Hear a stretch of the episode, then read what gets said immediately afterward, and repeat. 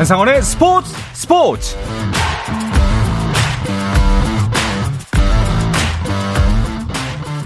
스포츠가 있는 저녁 어떠신가요? 아나운서 한상원입니다. 오늘 하루 이슈들을 살펴보는 스포츠 타임라인으로 출발합니다.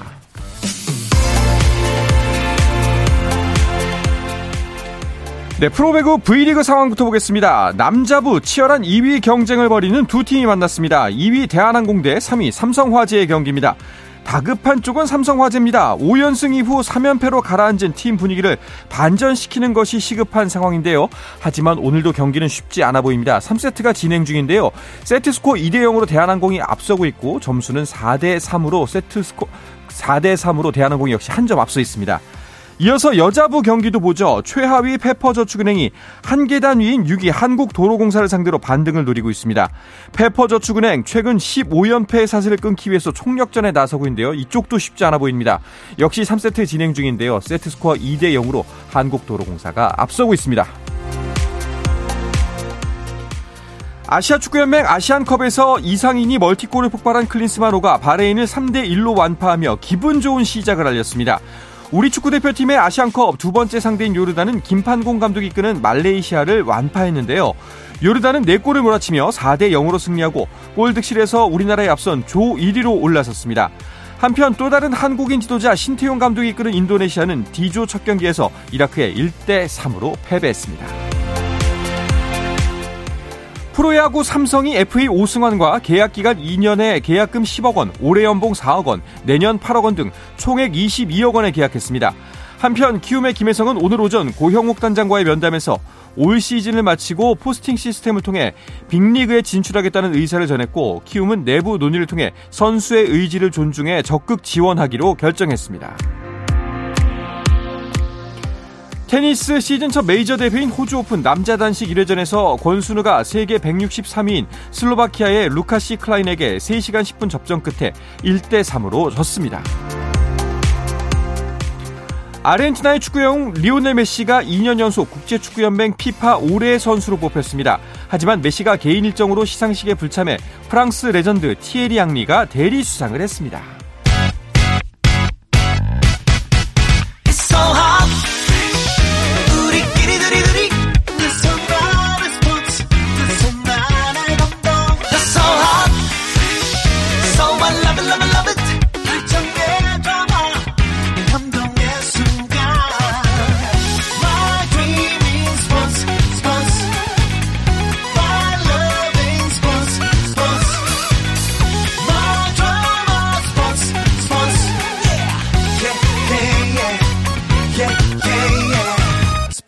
스포츠 Shout out to them people, people, people, people, people, people.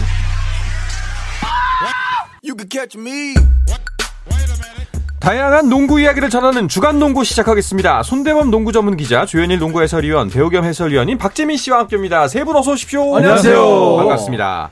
자, 먼저 주간 농구 KBL 프로농구 이야기부터 해볼까 하는데요. 지금은 농구는 휴식기죠? 올스타 휴식기. 네, 뭐 예. 지난 주말 이제 올스타전까지 치르고 나서 이제 내일 오늘까지 쉬고요. 내일부터 음. 이제 후반기 재개가 됩니다. 그렇습니다. 올스타전 경기 정말 재밌었습니다. 정말 여러 가지 이야기가 나죠. 정말 재밌었어요. 명장면들 많이 나오고요. 네, 네. 맞습니다. 뭐 재미도 있었고 그리고 또 어, 경기 자체도 훌륭했어요. 네. 특히 4쿼터에는 이제 웃음기 쫙 빼고 진지하게 경기를 펼치면서 어, 또 연장까지 갔었고 그리고 저는 제, 개인적으로 가장 재밌었던 이벤트는 이제 양팀 감독의 감독들이. 출정. 음. 네. 조상현 감독은 몸이 좀 무거웠는데 어, 김수성 감독은 무언가를 좀 보여주려고 어, 그러니까요. 네, 상대 가랑의 사이로 공도 빼고 예. 김종규 선수 네 컷도 하고요, 음. 스틸도 하고. 네, 아주 재밌게 봤습니다. 네. 그렇습니다. 아니, 움직임이 살아있더라고요. 네. 네. 그리고 림도 거의 잡을 뻔 했고 네. 네, 아주 여전한 모습도 보여줘서 되게 반가웠습니다. 네. 그리고 아까 뭐 이제 4쿼터에서는 웃음기를 싹 빼고 경기를 펼쳤다고 말씀하셨는데 진짜로 1, 2, 3쿼터는 좀 보여주기 그리고 네. 팬들께 하는 팬 서비스의 느낌이 강했다면은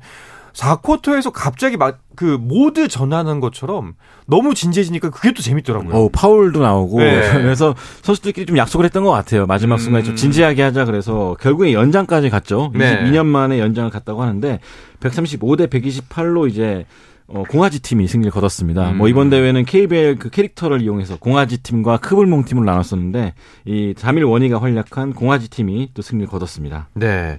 야, 워니 선수는 특히 4쿼터 아니 연장전에서 네. 오, 3점 정말, 슛을 예, 어마어마하더라고요. 네, 연달아 꽂으면서 뭐 어마어마한 MVP를 사실상 그냥 예약을 하고 네. 내가 그냥 가져갈게라고 얘기를 했고 최준용 선수가 이제 트리플 더블을 했잖아요. 네. 근데 뭐 그걸 알고 있었는지 음. 저돌적으로 3점 슛을 계속 던지더라고요. 51점을 기록했는데 뭐 기존 기록이 리벤슨이라는 선수가 이제 62점을 기록한 적이 62점. 있었어요. 네. 근데 리벤슨 선수가 기록할 당시에는 약간 좀 지루했거든요. 네. 자 혼자 다 해먹는다라는 생각이 들었었는데 어, 이번 경기 같은 경우는 서로 좀 도와주면서 또 재밌게 연출도 하고 또 원희의 실력도 확인할 수 있었고 재밌었습니다. 좀 그래야 되는 것 같아요. 올스타전이 사실 아예 무슨 올스타전인데 뭐 승부 승부에 집착하고 그래 그럴 수도 있는데 사실 올스타전의 원래 취지는 야 A 선수랑 B 선수랑 한 번도 같은 팀에 뛰어본 적이 없는데 음. 우리 리그에서 가장 잘하는 선수들이 양 팀을 나눠서 뛰어본다면 어떤 느낌일까 그렇죠. 궁금해서 나온 거거든요. 네. 그러다 보니까 사실은 재미를 위해서 뛴다. 저도 그건 나쁘진 않다고 보지만은 사실 올스타전의 취지는 정말 쟁쟁한 선수들이 한 팀에서 뛰어보는 그러니까 경기력 더 뛰어난 경기력을 보고 싶어하는 거거든요. 저는 이번에 연장전까지 간 게 앞으로 매년 있을 올스타전에 굉장히 중요한 어떤 기준점이 되고 그런 부분들에 대해서도 선수들이 좀 이번 연도처럼 4쿼터에는 좀 최선을 다하는 모습을 계속 보여주면 훨씬 재밌지 않을까 생각합니다. 그렇죠. 말씀 그대로 팬들이 원하는 드림 매치니까요. 음. 정말 재밌었습니다. 자, 그리고 저희가 지난주에 그 이관희 선수에 대한 관심, 팬들의 집중이 굉장히 높다. 이렇게 말씀을 드렸었는데. 네, 관희라는 이름의 그 관자가 관심할 때그 아, 관자입니다. 네. 그렇죠. 네. 올스타전에서도 당연히 큰 관심 모았습니다. 네, 그렇습니다. 아, 이관희 선수는 뭐 조상현 감독과의 대결에서도 상당히 좀 익살스러운 네. 네, 그런 모습을 보여줬고 그럼 맞았잖아요. 네. 한대 맞긴 했는데 이제 공을 먼저 완전히 강타를 해버렸거든요.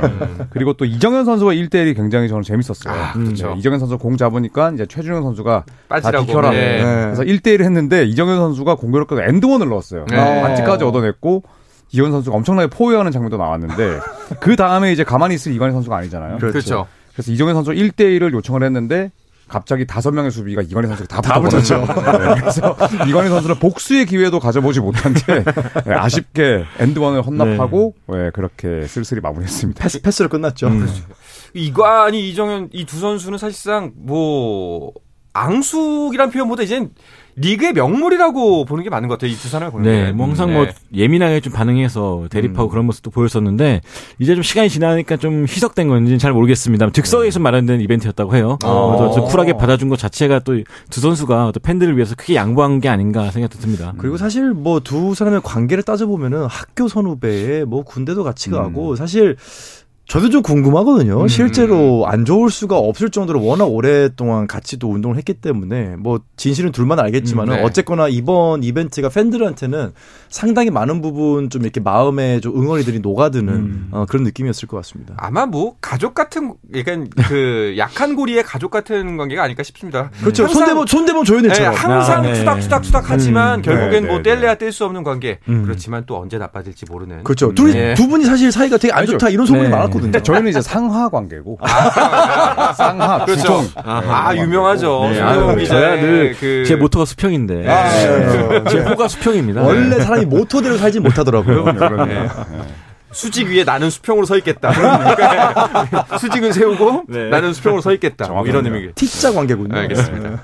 자 그리고 덩크 콘테스트도 정말 볼만했습니다. 아, 올해 네. 정말 기가 막혔죠. 네. 패리스 뱅 덩, 어, 패리스 배스 선수, 덩크슛 왕이 됐는데, 뭐 이 선수가 in game 중에서도 뭐 between the leg을 선사할. 정도로 뛰어난 탄력이었는데, 어, 이번에도 컨테스트에 좀 어울리는 그런 아주 화려한 덩크를 보였고, 보고 있는 외국 선수들조차 깜짝 놀랄 정도로 아주 예술성도 뛰어났거든요. 네. 그래서 역대급 덩크 대회가 아니었나라는 평가도 받았고요. 또 비록 우승을 하지 못했지만 LG의 구탕 선수, 음. 어, 이 선수 같은 경우 는 동료들을 또 앞에 세워놓고 앉혀놓고 그렇죠, 앉혀놓고. 뛰어넘는 덩크를 했는데 사실 이게 예전에 2001년에 그 데이먼 플린트라는 선수가 이상민, 맥도웰 같이 이제 현대 동료들을 앉혀놓고 뛰어넘은 적이 있어요. 음. 그때 덩크를 좀 생각나게 했었는데 그때랑 다른 거는 이 카메라가 좀 더 발달하다 보니까 네. 이 표정도 굉장히 생생하게 잘 잡혔고 어. 네, 선수의 또 탄력도 워낙 뛰어났고 쇼맨십도 좋다 보니까 더 화제가 됐던 것 같습니다. 와, 근데 구탕 선수도 구탕 선수가 우승했어도 전혀 이상하지가 않을 정도로 어마어마했습니다. 네. 구탕이 상대를 잘못 만났어요. 네. 네, 배- 배스의 이 덩크 컨테스트의 덩크는 사실 NBA에 갖다 놔도 음, 그렇죠. 우승할 수 있는 덩크였어요. 네. 네. 그만큼 수준이 높았죠. 그러니까요. 뭐 게임도 뛰고 똥콘테스트도 우승하면 이제 구탕이 두 탕을 뛰는 건데 아, 네. 아 그러지 못했네요. 네. 그래도 LG가 이번 한탕 했죠. 네. 네, 정말 전체적으로. 네, 알겠습니다. 아이고, 자 이렇게 다음 탕으로 넘어가는 네, 건가요? 다음 상으로 네. 넘어가야죠. 올스타전이 마무리됐고 내일부터 이제 다시 경기가 시작됩니다. 내일은 두 경기가 펼쳐지죠? 네, 네, 아주 재밌는 경기가 펼쳐집니다. 우선 부산에서는 KCC와 DB가 만나는데요.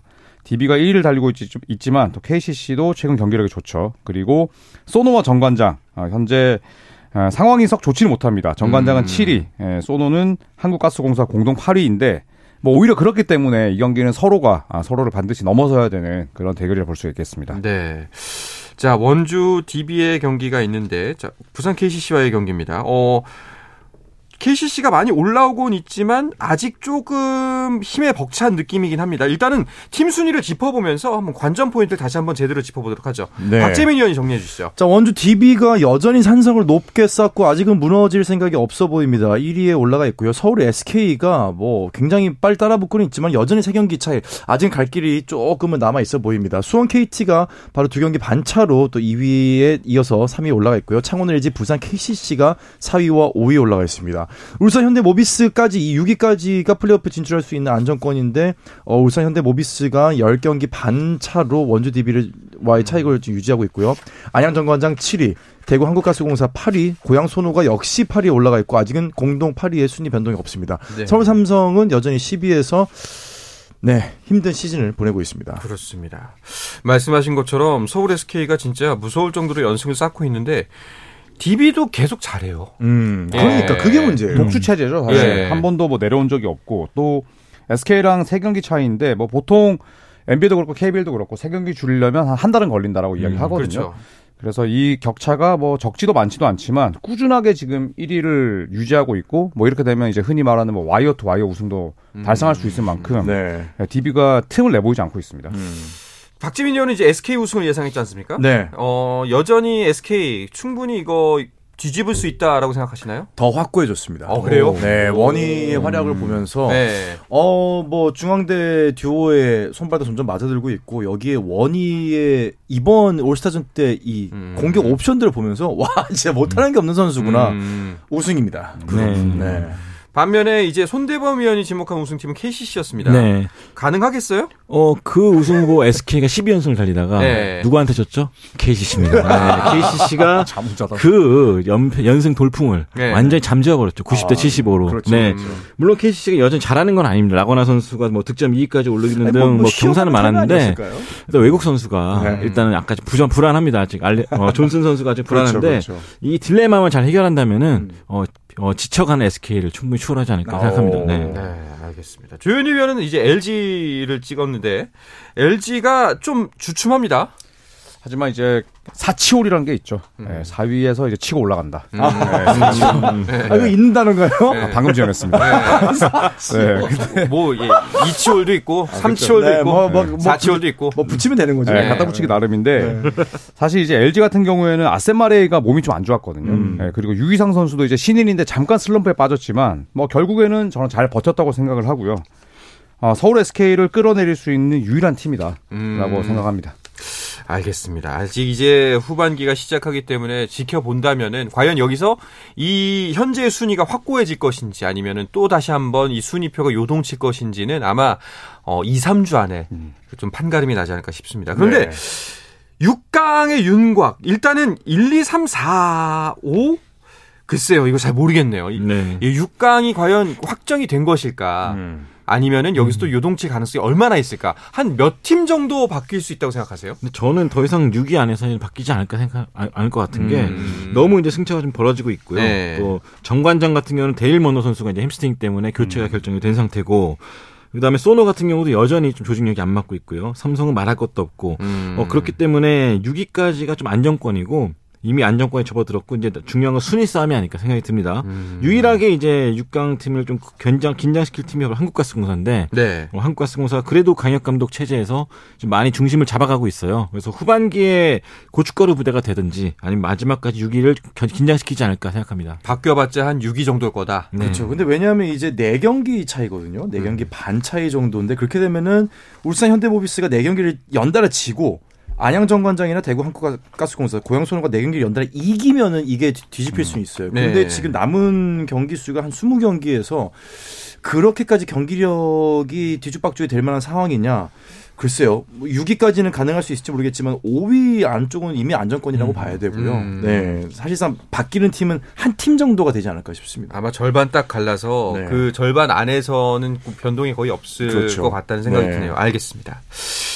자, WKBL 여자 프로농구도 살펴보죠. 후반기에 음. 돌입했는데 KB스타즈가 우리은행과의 격차를 좀 더 벌려놨네요. 네, 휴식기 직후 맞대결에서 KB스타스가 우리은행을 꺾으면서 어, 승차를 좀 더 벌렸습니다. 한 게임 반차로 달아났고요. 우리은행 같은 경우는 뭐 박지현 선수가 3쿼터에 퇴장당하면서 그냥 좀 어렵게 경기를 풀어가면서 결국 시즌 세 번째 패배를 맞았습니다. 어, 그래도 뭐 결국 1, 2위 대결은 두 팀에서 이루어질 것 같고요. 삼성생명과 하나원큐가 플레이오프 자리를 놓고 다투고 또 BNK썸과 신한은행이 5위와, 5위와 6위인데 신한은행이 어저께 승리를 거두면서 한 게임 차 좁혀졌거든요. 네. 어, 5, 6위 싸움도 뭐 탈꼴찌 싸움도 상당히 재밌을 것 같습니다. 야. 자, 그런데 그 어제 있었던 경기인데요. 신한은행 대 삼성생명의 경기 스코어가 이상합니다. 전반만 치렀나요? 진짜 어제 눈을 의심했어요. 어. 네, 저는 어제 이제 이삿짐을 풀고 예. 이제 경기를 딱 틀었는데 어 이게 지금 왜 delay 방송을 하는 거지? 음. 라는 생각이 들 정도로 4쿼터 마지막 점수가 43대 35였습니다. 네. 이 35점 같은 경우에는 뭐 역대 한 경기 최저 득점 3위인데 어 사실 패했던 삼성생명 같은 경우에는 쿼터당 9점도 못 넣었다는 얘기거든요. 네. 그렇죠. 네, 그리고 득점도 40분 경기니까 1분당 1점도 못 넣었다는 얘기인데 사실 팬들 입장에서는 좀 안타깝기도 하지만 음. 아, 굉장히 또 경기력에 어쩔 수 없는 또 질타를 보낼 수밖에 없는 음. 그런 졸전이었습니다. 삼성생명 지금 순위도 3위여서 나쁘지 않습니다. 근데 왜 이런 걸까요? 네, 이렇게 오랜만에 경기를 가져서 경기력이 떨어졌다, 뭐 감각이 떨어졌다. 이건 사실상 1쿼터에만 해당될 수 있는 핑계고요. 그렇죠. 음. 어, 아무래도 이 신한은행 같은 경우 어저께 좀 승리를 하기 위해서 음. 굉장히 좀 늦은 템포, 그러니까 느린 템포로 경기를 좀 풀어가고 아예 잠가버렸거든요. 네. 그러다 보니까 같이 좀 말려버린 것이 아닌가 생각이 드는데 그렇다고 하더라도 사실은 이 35점 제가 어저께 중계를 하면서도 굉장히 한숨을 많이 쉬어가지고 음. 어, 좀 시청자분들께 죄송할 정도였는데 네. 생각해 보면은 안 보셨을 것 같다는 생각이 들어요. 솔직히 아. 후반까지 그 정도로 경기력이 좀 최악에 달았었고 그렇죠. 43대 35 양팀 합산한 득점도 WKBL 역대 최소 득점이었거든요. 야. 네, 그만큼 공격 전개도 그렇고 집중력도 그렇고 굉장히 좀 약간 안타까운 경기력이었습니다. 야, 이게 중계를 했다고 생각하니까 저도 이제 중계 방송 가끔 하면은 이 경기 중계 정말 쉽지 않았을 것 같아요. 쉽지 않죠. 할말 없죠. 네. 고생하셨습니다. 자, 그리고 뭐 경기력이 떨어져서 그랬을 수 있다. 뭐 여러 가지 사실 뭐 된다면은 여러 가지 이유를 댈 수가 있겠지만 음. 프로로서로 좀 자각을 했으면 좋겠다라는 네. 욕심이 듭니다. 알겠습니다.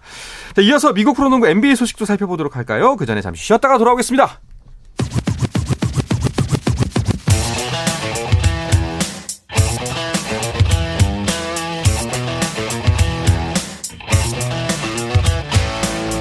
짜릿함이 살아있는 시간 한상원의 스포츠 스포츠 한 주간 농구 이슈들을 짚어보는 주간 농구 듣고 계십니다. 손대범 농구 전문 기자, 조현일 해설위원, 배우 겸 해설위원인 박재민 씨와 함께하고 있습니다. 자, NBA 이야기 해보도록 하죠. 오늘 있었던 주요 경기 결과 조현일 위원 정리해 주시죠. 네, 오늘은 미국 현지가 공휴일이었기 때문에 네. 굉장히 막 많은 경기가 열렸습니다. 네. 네. 11경기였는데 어, 휴스턴과 필라델피아 경기에서는 조엘 엠비드가 복귀한 필라델피아가 124대 115로 승리를 따냈고요. 뉴올리언스와 댈러스 경기에서는 댈러스가 125대 120으로 이겼습니다. 뉴욕과 올랜도전은 올랜도가 원정에서 98대 94 역전승을 따냈고 아, 디트로이트 3승 36패 팀인데 오늘 워싱턴 원정에서 시즌 4승째를 따냈습니다. 음. 샌안토니오 스퍼스 애틀란타 경기에서는 애틀란타가 109대 99로 승리를 했고 클리블랜드 시카고 경기는 클리블랜드가 109대 91로 이겼습니다. 브루클린과 마이애미 경기는 연장이었는데 지미 버틀러가 복귀한 마이애미가 96대 95 한 점 차로 승리를 따냈고요. 보스턴과 토론토, 토론토 원정에서 보스턴이 105대 96으로 이겼습니다. 네. 인디애나와 유타 경기, 예, 유타 홈이 요새 무시무시한데 유타가 132대 105로 예, 인디애나를 가볍게 물리쳤고요. 레이커스와 오클라호마 시티 경기는 당초 열세라는 평을 뒤집고 레이커스가 112대 105로 승리를 따냈습니다. 야, 그러니까요. 레이커스가 오클라호마를 꺾었어요. 아, 근데 새삼스럽진 않은 게 예. 오클라호마 시티에게 그렇게 뭐 객관적인 전문가들 조현일 위원 같은 전문가들 같은 경우는 뭐 객관적으로 해야 되니까 뭐 음. 열세라고 하지만 따지고 보면 강세였습니다 항상 만날 때 좋은 좋은 승부를 펼쳐왔고 아. 오늘 같은 경우는 뭐 토린 프린스, 르브론 제임스, 러셀 그리고 리- 리브스까지 음. 뭐 지난 시즌 한참 좋을 때 주전 라인업을 내세워가지고 네. 어좀 무난하게 경기를 가져갔고요. 특히나 데이비스 선수가 27득점 15리바운드로 활약했을 뿐만 아니라 전체적으로 경기력이 좋다 보니까 끝난 뒤에 이 최근에 디안젤로 러셀 선수가 이기든 지든 항상 인터뷰를 안 했거든요. 그렇죠. 오늘은 좀 분위기 안 네, 기분이 좋았는지 굉장히 인터뷰도 오래 하면서 음. 어, 다시 올라갈 것 같다라는 또 희망을 안겨줬습니다. 네. 그러니까 최근에 좀 디러셀 같은 경우는 본인의 포지션에 대해서도 공개적으로 불만을 제기했거든요 네. 인터뷰에서. 그러니까 나는 지금 이 팀에서 LA 레이커스라는 팀에서 슈팅만 한다. 음. 사실 pick and roll을 통해서 본인이 어느 위치에 어떻게 해야 되는지가 자, 가장 자신 있는 음. 지휘를 하는 게 자신 있는 선수인데 슛만 던지는 것에 대한 아쉬움을 공개적으로 토론 인터뷰를 보고 네. 아 분위기 안 좋구나 싶었는데 조금 그런 부분에 있어서 좀 반영이 돼서 음. 뭐또 계속 선발로 뛰고 이런 부분들이 앞으로 계속 들어간다면은 레이커스도 반등의 여지가 충분히 있어 보입니다. 알겠습니다. 조현일 위원이 눈여겨본 경기는 어떤 경기인가요? 저는 오늘 골든스테이트랑 멤피스 경기를 음. 아. 주목했습니다. 네. 네. 드레먼드 그린이 16경기 결정을 딛고 복귀를 했고 멤피스는 주전 5명 중에 4명이 부상, 벤치 멤버도 3명이 부상. 네. 완전한 부상 병동이었는데 골든스테이트가 졌습니다. 어. 네, 골든스테이트는 정예 멤버가 나섰거든요. 자, 이 패배로 인해서 골든스테이트는 순위가 더 떨어지게 됐고 심지어 지금 멤피스와의 승차도 3경기밖에 안 돼요. 네. 네, 그래서 골든스테이트 워리어스는 뭐 트레이드를 하든 아니면 지금 멤버를 해체시키든 빠른 변화가 필요해 보입니다. 그렇군요. 박지민 위원은 역시 인제나 경기인데 졌어요.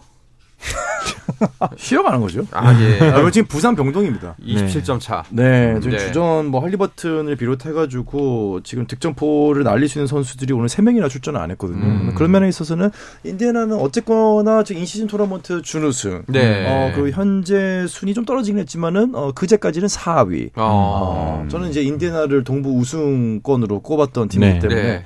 네. 쉬어갈 타이밍도 좀 필요하다. 멤피스는 7명이나 빠졌다 그러던데. 아, 목이 따끔따끔하네요. 알겠습니다.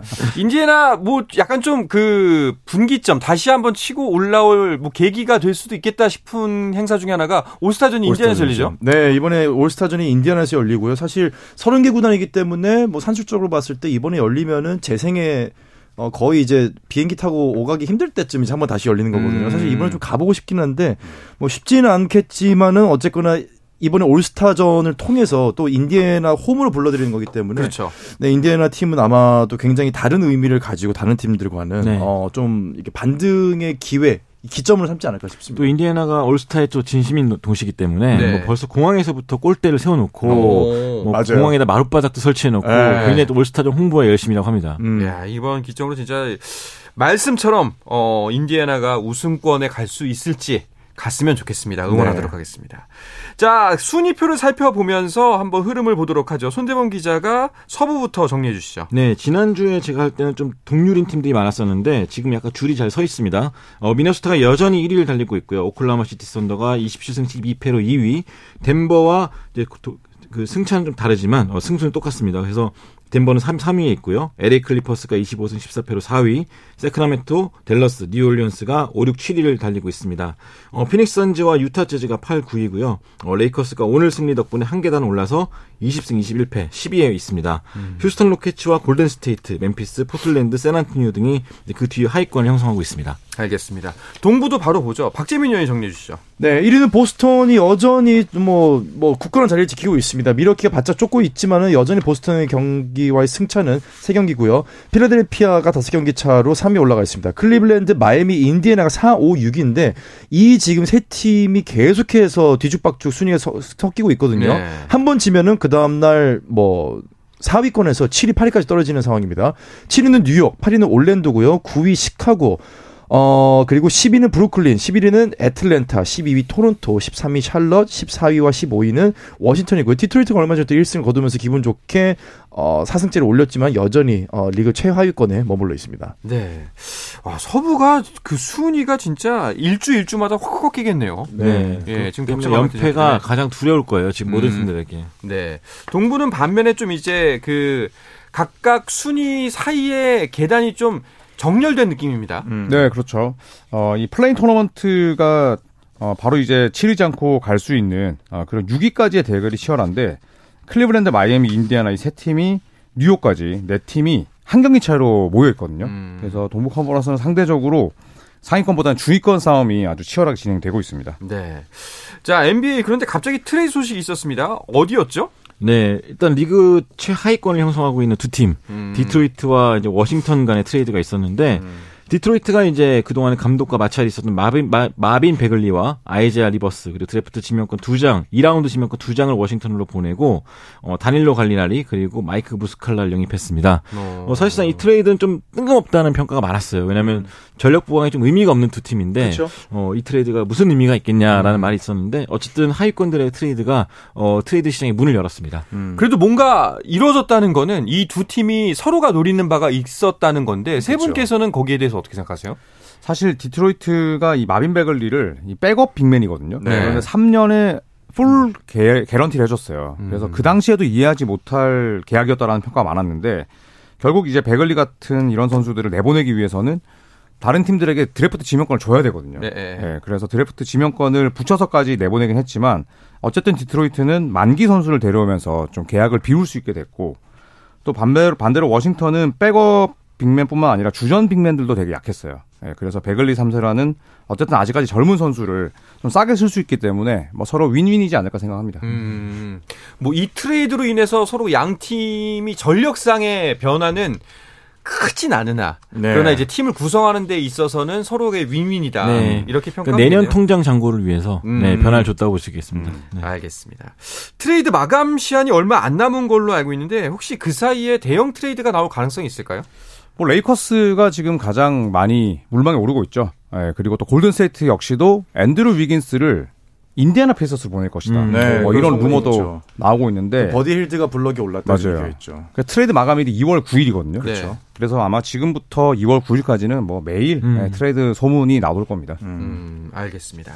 자, 마지막으로 한 주간 선수들의 활약을 짚어보면서 마무리하도록 하죠. 어떤 네. 선수의 활약 가장 눈 인상 깊었나요? 저는 유타 재즈, 예. 예, 라우리 마카넨 선수를 빼놓을 네. 수가 없는데 이 선수가 뭐 어, 24.5득점, 11.0 리바운드로 한 주간 팀의 4전 전승을 이끌었는데요. 어, 뭐 핀란드 선수로 최초로 또 막 그 주간 MVP를 탔습니다. 네. 본인에게도 최초였고요. 근데 유타의 그 행보가 대단했던 게 4승 0패를 중심으로 뭐 밀워키, 뭐 덴버, 레이커스 이런 강팀 강팀들 모두. 꺾었고 뭐 중간에 인디애나 같은 팀도 이기긴 했지만 중간에 레이커스 네. 뺏겼어요. 뭐, 네. 뭐요? 네. 네, 강팀들을 모조리 잡으면서 또 화제의 중심에 섰습니다. 인디아 알겠습니다. 강팀이죠. 네. 알겠습니다. 자, 오늘은 이야기를 끝으로 주간 농구 마치도록 하겠습니다. 손대범 농구 전문 기자, 조현일 해설위원, 배우 겸 해설위원인 박재민 씨와 함께했습니다. 세 분 오늘도 고맙습니다. 자, 내일도 저녁 8시 30분에 뵙겠습니다. 한상원의 스포츠 스포츠!